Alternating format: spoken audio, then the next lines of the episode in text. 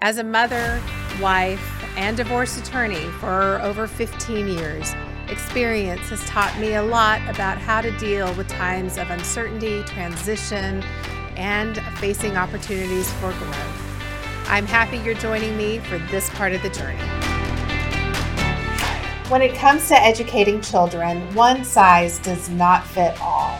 My guest here today is Sharon Ramage. Sharon has spent her life dedicated to helping families, first as a social worker and then as an attorney. Her practice, the Ramage Law Group, focuses on helping families in transition, in divorce, and other family law matters, but she also has expertise in the area of special education law. Sharon is here today to talk with us about special education and the law. Sharon, thank you so much for taking time to come and be here with us today. Thank you so much, Jennifer, for having me. When we talk about special education law, there's a lot I don't know. And I want to start off by just asking you, what is special education? What are we talking about when we use that term? Well, we're talking about services that are designed to meet kids where they are, because one size doesn't fit all. To date myself a little bit, when I grew up, special education was that room down the hallway that everybody tiptoed past. And that's really not the case. Special education is, the law is called IDEA, IDEA, and it's the Individuals with Disabilities Education Act. And what it requires school districts to do is first find children who have disabilities, and because of those disabilities need some special help, specially designed instruction, but it requires them to develop individualized plans for them. So we can help all kids obtain a meaningful educational benefit from their program. And it also requires that we respect them and that we honor them by educating them in the least appropriate or the least restrictive environment that is appropriate for them. And so that is special education in a nutshell. It's find them, serve them, and implement that IEP and do it in the place that is most appropriate for them. So I think there's some confusion about what constitutes a special need for a child. So you and I were talking about this earlier. For example, like ADHD, is that a special need? Can be. The law defines some very clear eligibilities is what we call them. We don't call them diagnoses. That's a medical term. But a lot of times children who have ADHD that may qualify them to receive services under what we call other health impairment. But it runs the gamut. We have intellectual disabilities, autism, a lot of different specific learning disabilities, whether that's in reading fluency, reading comprehension, math calculation. There are written expression, listening comprehension. So there are specific learning disabilities. There is, of course, hearing impairment, visual impairment. I think deafblind, I can't name all of them off the top of my head because I don't have my book in front of me. But we have a series of eligibilities that first question is, does the child have a disability that qualifies them under this category? And because of this disability, do they require special education related services? So you said the first step is find them. And so how does that usually come about? Is that parents identifying that there might be something wrong? Is that coming from a pediatrician or is that coming from the school? How do we go about knowing whether or not our child might have a special education need? Well, it actually comes from all the above. Sometimes children, we know about their disabilities very early on.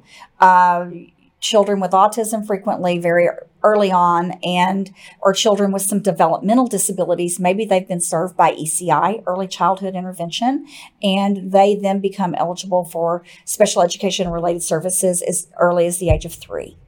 And then there are some disabilities that don't necessarily become readily apparent until they're in school and you see that they're falling behind. And so sometimes a therapist may refer you to an evaluation. Sometimes it may come from a pediatrician. Sometimes it may come from a teacher. Sometimes it may be your parental gut feeling. And everyone has the right to go to their school and say, I think my child has some issues. I want a special education evaluation. And it's really important that they ask for that evaluation because it starts some timelines that schools have to comply with.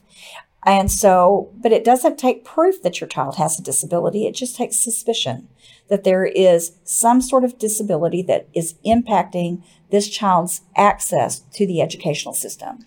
So if you're a parent and you have a feeling that something may not be quite right or something's different, maybe it's not that's not quite right, but that there's that your child, you notice that your child's developing differently maybe than other children, what is your first step? Do you contact the school? What if your child's not yet in school? Well, if your child's not yet in school and if your child's under 3, of course you go through ECI. But if your child is so hold on for just a second. So ECI, early childhood intervention, and is that an office within a school, or how do you get a hold of ECI? Those are separate services, a separate agency, and different agencies in different counties operate the ECI program. And typically that would be a pediatrician referral. Okay. So do every county has an ECI? They should. Mm-hmm. Okay. Or every region. All right. Great. So good. I just want to boil this down so we kind of walk through what does this look like? And that's preschool age, but as early as 3, they can be served within the public school system, depending on the disability. Sometimes you see children who have speech impairments that are receiving speech services between the ages of 3 and when they start kindergarten. Sometimes these are children that have intellectual disabilities or that have some other need for specialized instruction very early on, and so as early as 3. But if you suspect that your child has a disability, you go to your school and you ask for that evaluation because the school, under federal law, has a responsibility. It's called a child find responsibility, and it's to get out there and find those children, identify the children who require special education services. So is the school, is it the public school that the child would be attending? Does it depend on if the parents are separated and live in different school districts? How does that get decided? It's the child where the public school that the child could attend. So as we know, with divorced families, the child can attend the district where either parent resides. But it would be the school where the child would attend. If the child is in a private school, schools even have the responsibility to seek out and find and identify those children with disabilities that attend private schools within their borders. So, for example, I live up in McKinney, and we have plenty of private schools in McKinney. Well, they have an obligation to locate those children even within the private school system to offer them an evaluation. So, if a child is enrolled in private school, it is the public school sending people out to go find the children, or is usually the private school, there's some communication and they'll make the arrangements? There's typically communication with the private school and the public school, and they all have child find drives that they do. I think you drive up and down 75 and there's a big child find billboard. I know at least in several places along the highway to alert the public that we have to evaluate these children and we're available to evaluate. Now, if your child is school age and you're in a private school or you're on a homeschool is considered a private school. So that duty to evaluate even extends to those children who are being homeschooled by their parents. So when I hear the word evaluation, I'm thinking big dollars. How much does it cost for parents to have their child evaluated? Has to be free. We use a lot of acronyms in the world of special education, and one is called FAPE. That's free appropriate public education, and that means they evaluate these children without charging you, and they serve them without charging you. And if you get that evaluation back and you disagree with it, you're entitled to an independent educational evaluation at the school's expense. And so a lot of people don't know that, and they think they're stuck with whatever the school has come back with. If you disagree, maybe the school has said, well, we don't believe your child's eligible, but you really believe your child should be eligible. You ask for that independent evaluation, and the school has 2 choices. They either give it to you or they sue you. They file a due process complaint to defend their own evaluation. Typically, they're going to offer you the independent evaluation. So that raises my next question of when are parents contacting a special education lawyer? When do you come into play?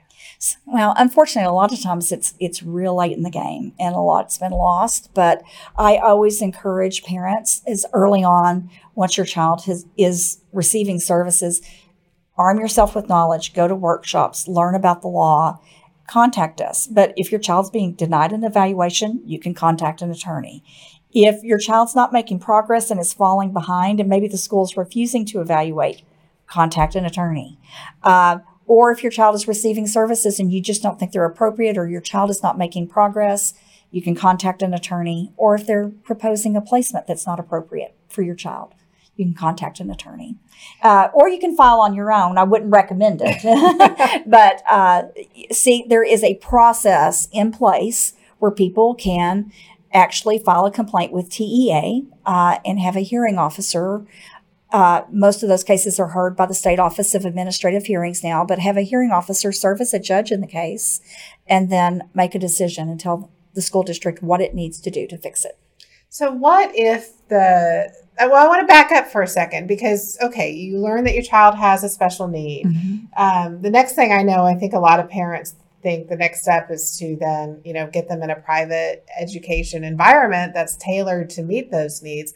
But that's not necessarily the case. What is the school system obligated to provide for these kiddos? They're obligated to provide specially designed instruction so the child will make a meaningful educational benefit. And they can't remove them from the school because of the disability. A lot of people assume that they'll just go find a private school. And private schools aren't obligated. They do not have to keep your child in their program. And this happens a lot with children with behavioral disabilities or developmental disabilities. And sometimes they're just not equipped. Some are.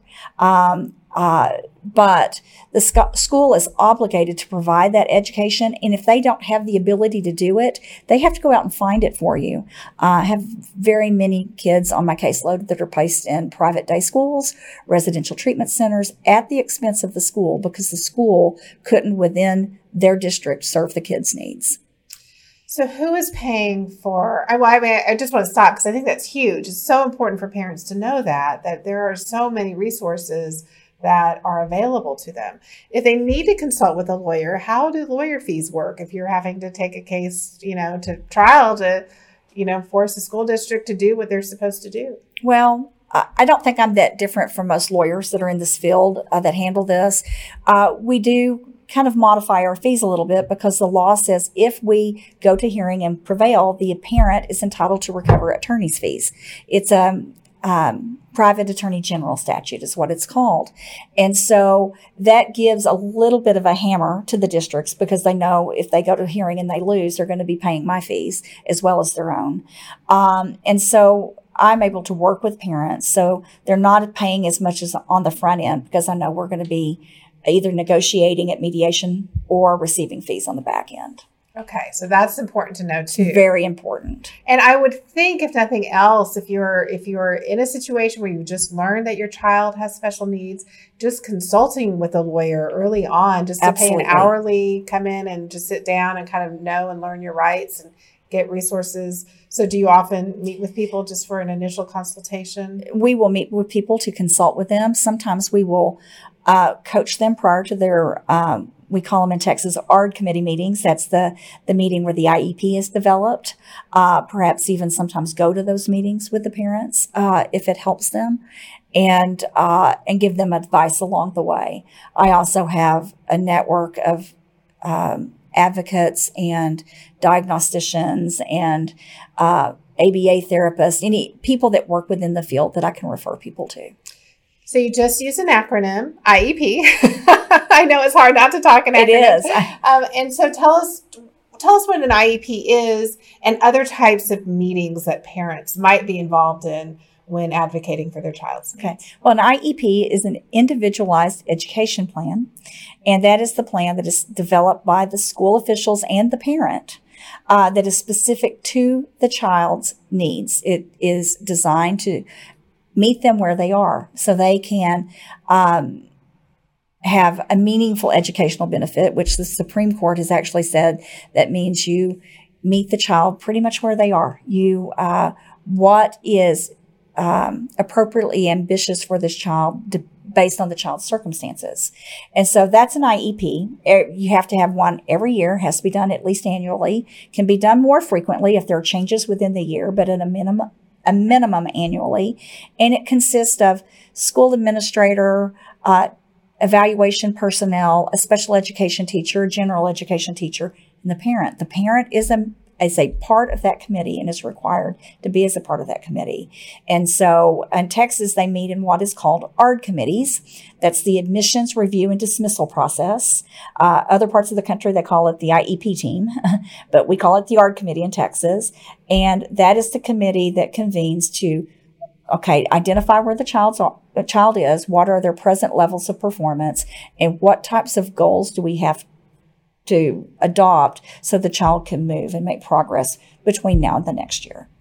Okay. And do both parents need to be involved in this or just one parent? I would highly encourage both parents to be involved, because especially if you've got situations where there are two families and two households, you've got to have parents on the same page. That's ideal, but one parent needs to be involved. Okay. Well, this kind of leads me into my next question, which is, the intersection of family mm-hmm. law and education law, which is something you deal with every day. Yes. So what advice do you have if parents are not living together anymore, if they are separated? What advice do you have for families who have a special needs child? Well, the first thing they need to do is make sure their order says that one parent has exclusive educational rights, because it becomes a problem down the road if there isn't. That doesn't mean one parent is less than or one parent that is greater than, but you need to have that go-to that can make those decisions. Because you and I both know in intact families, we all have our strengths. Mm-hmm. And, dealing with the lawn people might be my husband's strength. Dealing with the bank might be my husband's strength, but dealing with the educational system is mine. And so you need to have one parent make those decisions. And it's very important, because if you get to a situation where you have the parents in disagreement, unfortunately, the kid gets lost in the shuffle. And if there's no agreement, then the kid's not going to get the services he potentially needs, or you need somebody that can stand their ground with the school as well, because unfortunately, schools don't always do the right thing. And you could end up in a situation where the school implements a program that may really not be good for the child. So you need that one person. And you brought up another point, which is how important it is for parents to be advocates in their child's education, that you can't just sit back and assume that the school is going to do what it's supposed to do. No. We've got a crisis right now at Dallas ISD, as they've just done a pretty big expose where they are years behind on their evaluations. And it's, in several years when I stopped being a hearing officer and started representing parents, we were getting all of these calls. And I didn't understand it, because schools were just refusing to evaluate kids, saying there was no educational need for an evaluation. Well, the educational need is answered by the evaluation. And I didn't understand it. Well, the Houston Chronicle did a pretty big expose on the entire system in Texas. And there was an not so unwritten cap of 8% of the population in Texas. And Texas students were being served under the special education umbrella, compared to about 12 to 13% throughout the nation. And so what we found is there was an incentive to under-identify kids. That has since stopped. We're still recovering from the effects of that, but we were way, way underrepresented. You had a lot of parents that had been asking for help, but they weren't getting their evaluations. And so you had kids that were going year after year after year behind. And so, that's really important. The other thing that's really important to be an advocate is, up until this last legislative session, there has been a 1-year statute of limitations. And if you think with your own children, the better part of a school year goes by pretty quick before you even realize what's going on, right? Your child could be falling further and further behind and you wouldn't know it. And you look up and the statute of limitations is almost gone. Well, fortunately, our legislature just passed a bill that expanded the statute of limitations to 2 years, which is going to be a big help to families, because it gives us some breathing room to get in, figure out what's going on, and then actually hold schools accountable when they have failed. So provided the governor does not veto it, it's going to be the law June 20th. So if not sooner, if he signs it sooner. That's great. I'm just thinking as you're talking about that, I mean, I know so often, it isn't until you get through the first semester that you get a report card and you realize, things are not going so well. And that really doesn't give time at all to work through and see what's going on and try and get an assessment done and all of that. Well, and even though the law requires that there be progress reports according to the student's IEP goals, at least as frequently as what regular reports are sent out, sometimes those don't give you much information. It'll just be a check the box, and it doesn't give a really good picture of what's going on with the kid. And so it's really important to stay on top of it. And 2 years is still not a long time, but it's better than one. So tell me, Sharon, what are you? I know you don't have a crystal ball. At least I didn't see you bring one in today, but I'm just guessing you were coming off the heels of the pandemic with kids being schooled at home. What are you anticipating in terms of kiddos who maybe, have gone a year and a half without? Well, we're already seeing the effect of that. I will tell you, I took in more cases in April of 2021 than I did between March of 2020 and March of 2021. It was that. It's like once the mask mandate was lifted and we really realized everybody is going back to school, people are waking up and they're very angry because they see how far their child is behind. We had kids not getting evaluations. We had kids not getting any services. Or, I've even had families where they're typically developing children who are in regular education classes were getting daily Zoom classes, and they were on Zoom pretty much most of the day and getting the same work they'd always gotten, where the disabled child got nothing, a little bit of box dropped off for them, with parents that have but they're not special educators. And so you have a population of kids that has received no services for a year. So that's why it's really important right now that statute of limitations has been expanded, because prior to a couple of weeks ago, when this passed out of the legislature, most of us in the field were really concerned because we're coming up on that 1 year almost being over. And but now we have these kids that are, hopefully we can get some help to them.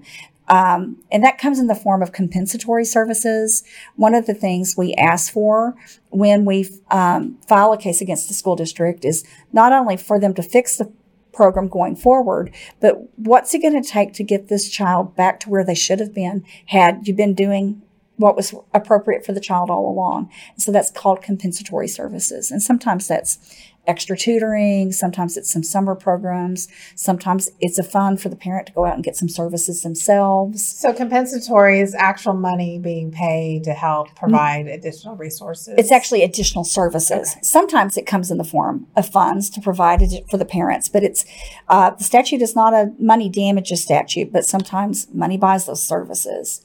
And sometimes we, depending on how bad it is, what you're doing to fix it going forward may be kind of a combination of compensatory services and what the kid needs now. So if, for example, kids that require a residential treatment center because maybe not only does their disability require it, but they've deteriorated because of lack of services, that would be a situation where maybe the focus is more on what we're going to do going forward with this new program and a new placement rather than the compensatory services. I want to go back for just a minute and talk about something that I think is really important for people to understand, and that is the education right. So when you do have a family who is, dividing households, whether through divorce or separation, there are those rights and duties that are allocated that you and I are very familiar with. And one of them is the right to make education decisions. And I think most of the time, I have thought, that's the right to decide where the child's going to school. But it impacts so much more than just the decision of where the child's going to school. Can you share with us a little bit about, practically speaking, what that right to make education decisions can mean for a parent? Oh, it can mean so much. It can mean, agreeing or disagreeing with the child's educational goals.